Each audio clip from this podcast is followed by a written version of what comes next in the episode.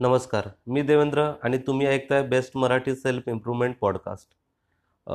एक दिवशी मी असंच सहज बसलो होतो दोन तीन दिवसापूर्वी आणि मी थोडासा हॅप्पी होतो. माझा एक मित्र बोला अरे काय यार तू किती खुश असतोस मला बघ ना किती टेन्शन आहे किती रोजचं धावपळ हे ते खूप खूप प्रॉब्लेम्स असतात.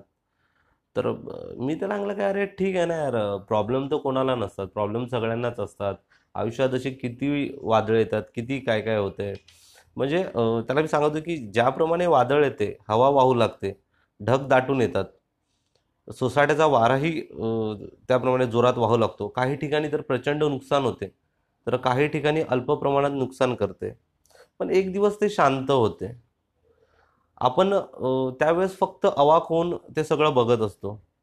पण निसर्गाच्या पुढे आपलं काहीच चालत नाही आहे त्याचप्रमाणे प्रत्येकाच्या आयुष्यात अशी लहान मोठी वादळे तर येतच असतात. त्याचा इशारा आपल्याला समजतो.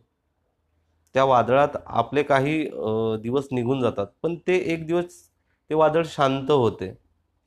व पुन्हा आपल्याला नवीन जोशात जोमात उठून नव्या उमेदीने म्हणजे काम करण्यास भाग पडते आपल्याला.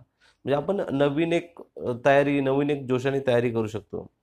यात आपण फक्त विचार करून बोध घेऊ शकतो. ज्यावेळेस आपल्या आयुष्यात वादळ येते खूप अटीतटीचे विषय असतात आपण खूप टेन्शनमध्ये असतो किंवा आपण एकदम खूप डिप्रेसमध्ये असतो. तर आपण त्यावेळेस फक्त टेन्शन घेण्याच्या पलीकडे आपल्या हातात काहीच नसते.